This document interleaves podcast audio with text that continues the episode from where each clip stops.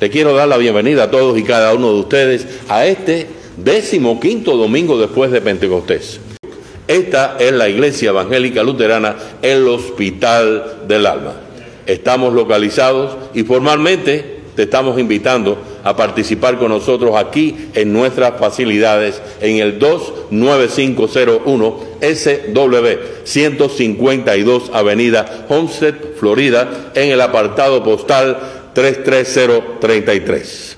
Nuestro teléfono es el 305 247 0459. Soy el pastor Benito Pérez López y tengo el privilegio de servir a esta congregación y comunidad en el área de Homestead.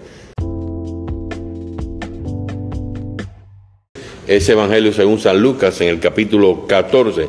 Específicamente estaré alrededor de ese versículo 7. Y he titulado a este mensaje de hoy, queriendo ser el primero.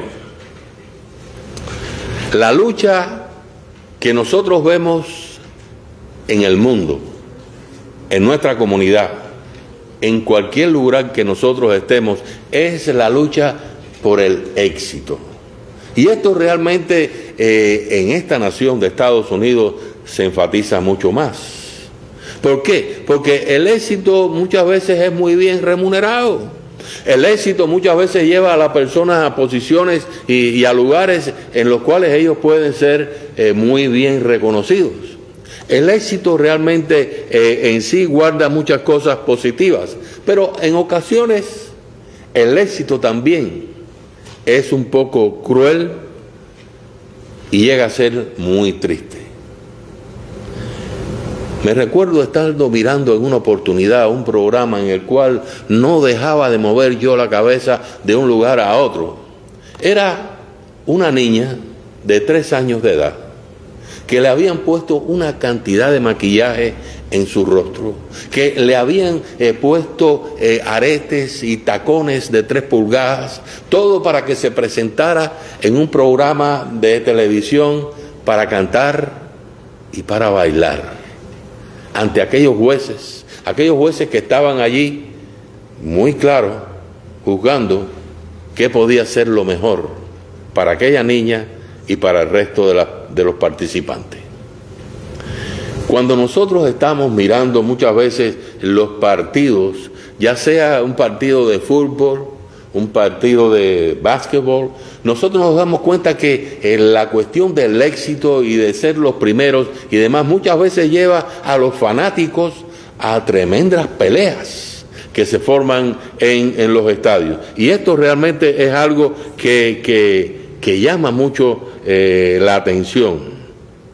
El número uno es lo que obliga a un anunciante a gastar millones eh, en, la persona que está haciendo ese comercial.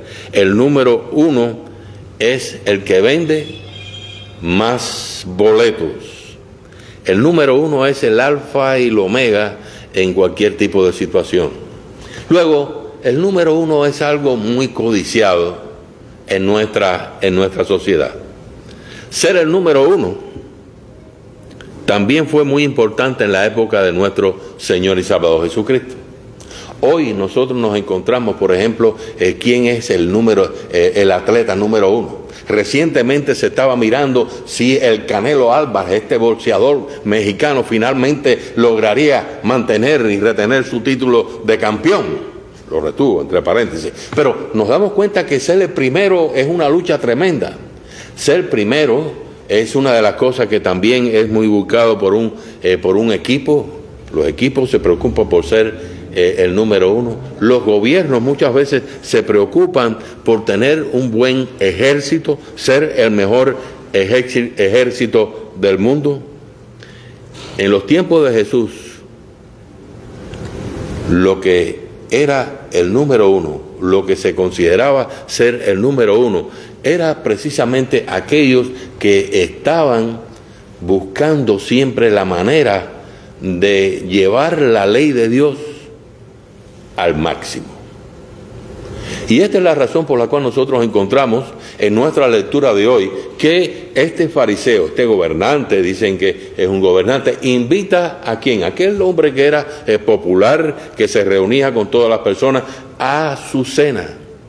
Pero cuando lo invita a su cena, él invita también a quién? A todos sus amigos, a todos sus amigos cercanos, para que puedan estar allí eh, presentes en esta cena. Y una de las cosas que eh, eh, Lucas, que es realmente muy bueno narrando todos estos acontecimientos, dicen que los que estaban allí no eran fariseos cualquiera, estos eran expertos, expertos precisamente en la ley. Eran personas que estaban allí buscando la manera de cómo podían atrapar a nuestro Señor y Salvador Jesucristo en alguna herejía. Por eso era que estaban allí. Y por eso también una de las cosas que eh, nosotros encontramos es que eh, este, este fariseo que invita a nuestro Señor y Salvador Jesucristo tiene una persona allí en aquel grupo. Tiene una persona eh, en aquel grupo y la tiene bien eh, preparada para su momento. Porque cuando estaban allí, el texto nos dicen que estaban vigilando cuidadosamente sus gestos para ser juzgados y sus palabras o comentarios para ser criticados. Dice que no pasó mucho tiempo antes de que Jesús, antes de que Jesús les diera, ¿verdad?, pie para que ellos hicieran todo este tipo de crítica. Y bueno, como decía, había algo que había preparado este gobernante eh, fariseo. Había ahí una persona que estaba enfermo. Y esta persona que estaba enfermo era como el conejillo de Indias, ¿verdad? Estaba allí con un propósito. Y bueno, eh, Jesús se da cuenta de que esta persona está enferma, está allí y algo muy típico de nuestro Señor Jesucristo, lo sana. Pero aquí es donde viene el problema. Era día sábado y en día sábado el sanar a una persona era un trabajo y era contrario a la ley de Dios. Luego, esto realmente eh, empieza a poner las cuestiones un poco tensas, pero aquí no sucede y no paran las cosas. Encontramos que el anfitrión finalmente abre las puertas para que las personas entren al banquete. Y cuando las personas entran al banquete, una de las cosas que sucede es cómo Jesús mira con tristeza lo que allí está sucediendo. Lo que allí está sucediendo es que las personas están buscando desesperadamente, empujándose uno a otro, como cuando entran a un programa o a una concentración esta de artistas de rock que le abren el estadio y la gente entra con, así, era algo así lo que estaba sucediendo en aquel momento. Eh, se empujaban, se atropellaban. Eh, algunos decían, bueno, por mi edad yo debo de estar sentado ahí adelante. Otros decían, bueno, por las contribuciones que yo doy a la congregación debo de estar también allí sentado. Otros decían, bueno, yo soy el más erudito y el más conocedor de la ley, y entonces debo de estar por esta razón allí sentado. Todos tenían quizás una razón para ocupar el primer lugar. Y Jesús mira todo esto con tristeza. Está mirando lo que está sucediendo alrededor de ellos con gran tristeza. Luego, después de curar el enfermo, Aquí yo digo que hay algo que sucede que a mí me, me resulta paradójico.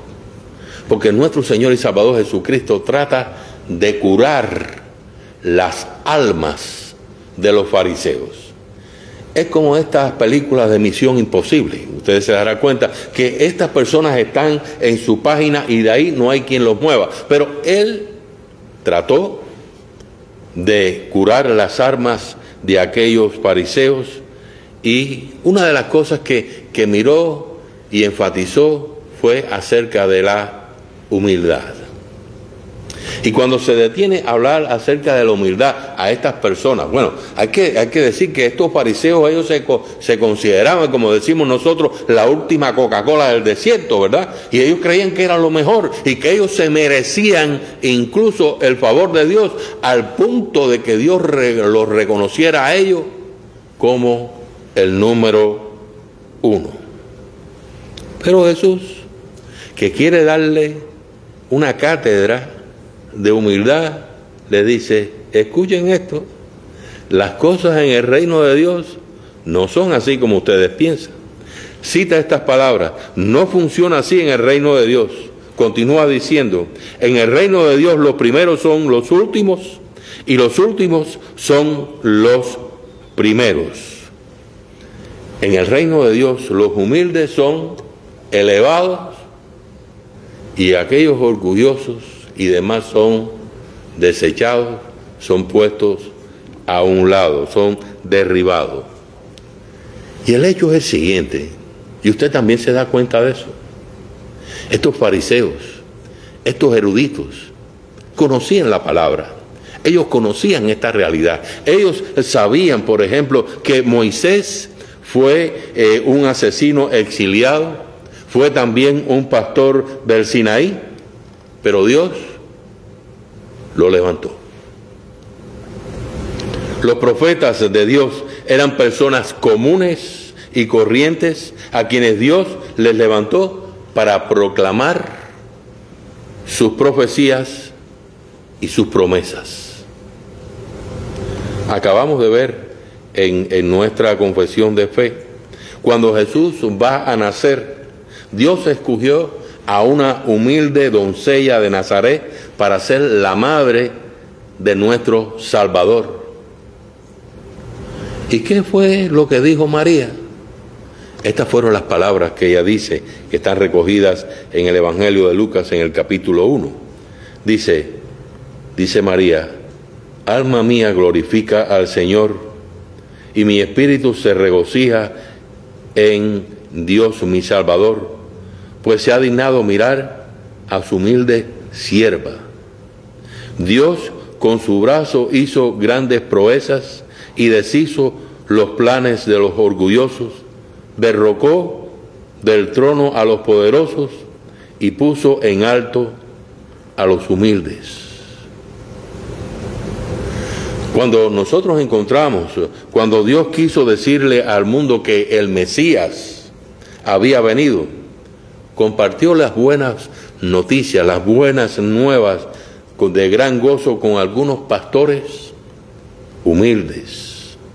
Cuando Jesús eh, llegó a los discípulos y les dijo y les pidió que lo siguieran, estos eran personas humildes, eran pescadores, eran recaudadores de impuestos. Cuando Jesús está en la cruz a punto de morir, un pecador arrepentido le habla, le dice, y el Señor Jesús le dice estas palabras, estarás hoy conmigo en el paraíso. Luego, una y otra vez nosotros encontramos que eh, eh, eh, nuestro Señor y Salvador Jesucristo está precisamente aquí con los humildes. Con la resurrección de Jesús al tercer día, al tercer día él llevaba precisamente un mensaje al mundo. Llevaba el mensaje al mundo de que aquel que lo confesara y creyera en él como su Salvador y Señor sería salvo. Sería y estaría con él en ese lugar celestial. Jesús siempre ha llegado a toda la humanidad. Pero casi siempre, casi siempre han sido los humildes quienes los escuchan.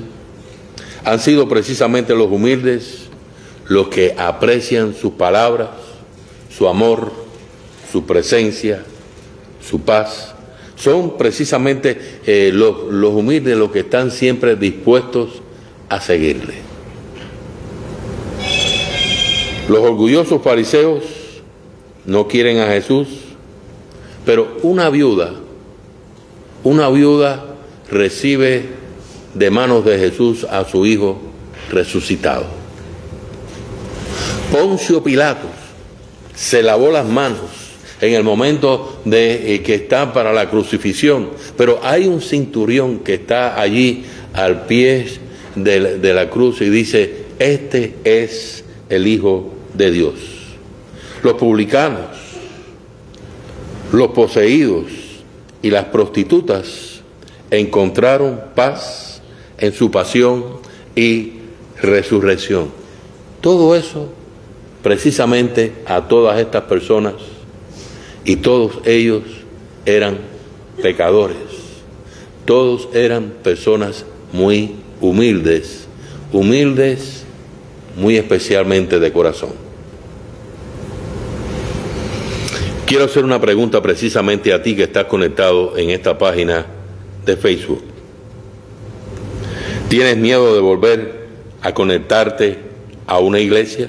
¿Tienes miedo de volverte a conectar a una iglesia? Tal vez fuiste en el pasado parte de una congregación, pero luego, luego de un tiempo, empezaste a conocer muy bien a los miembros de ese lugar donde te congregabas. Sí, estás escuchando, sabes bien a lo que me estoy refiriendo. Descubriste que la persona piadosa que se sentaba al lado tuyo el resto de la semana era una persona que estaba constantemente chismeando. Te diste cuenta también, descubriste y encontraste que las personas que tenían más poder económico eran los más mezquinos en la congregación. Descubriste que la iglesia tenía en medio de ella gruñones, gritones, niños que se portaban mal y padres que no le disciplinaban en aquel momento. También te sentaste al lado de padres que eran exageradamente fuertes al castigar a sus hijos pequeños durante la adoración. Encontraste alcohólicos, drogadictos, jugadores y personas mal habladas, descubriste hipócritas que tenían muchas cosas en el closet. Te pregunto, ¿te desanimaron? ¿Te desanimaron esos pecados? ¿Te desanimaron esos pecados? Tu lucha por el éxito ha producido una vida perfecta, sin culpa ni pecado, ni necesidad de un Salvador. Usted, como los fariseos, se siente superior a todos los demás. Para vergüenza, tienes toda la razón. Tienes toda la razón. La iglesia está llena de pecadores imperfectos. Esos son precisamente los que vino Jesús a reclamar y a salvar. Si eres y te consideras uno de ellos, entra, hay espacio para ti. Y quiero decirte algo, no necesariamente tiene que ser la iglesia luterana del Hospital del Alma, es la iglesia donde tú te sientas que estás en comunión con Dios y con las personas que están allí presentes. El llamado es para que tú entres y tengas una reconciliación completa con tu Dios, de modo que puedas estar precisamente y ser uno de los primeros en llegar allí, a esa presencia eterna. Cuando tú levantas a Jesús en tu vida, Él te levantará poderosamente a lugares inimaginables por ti. Reciba su bendición.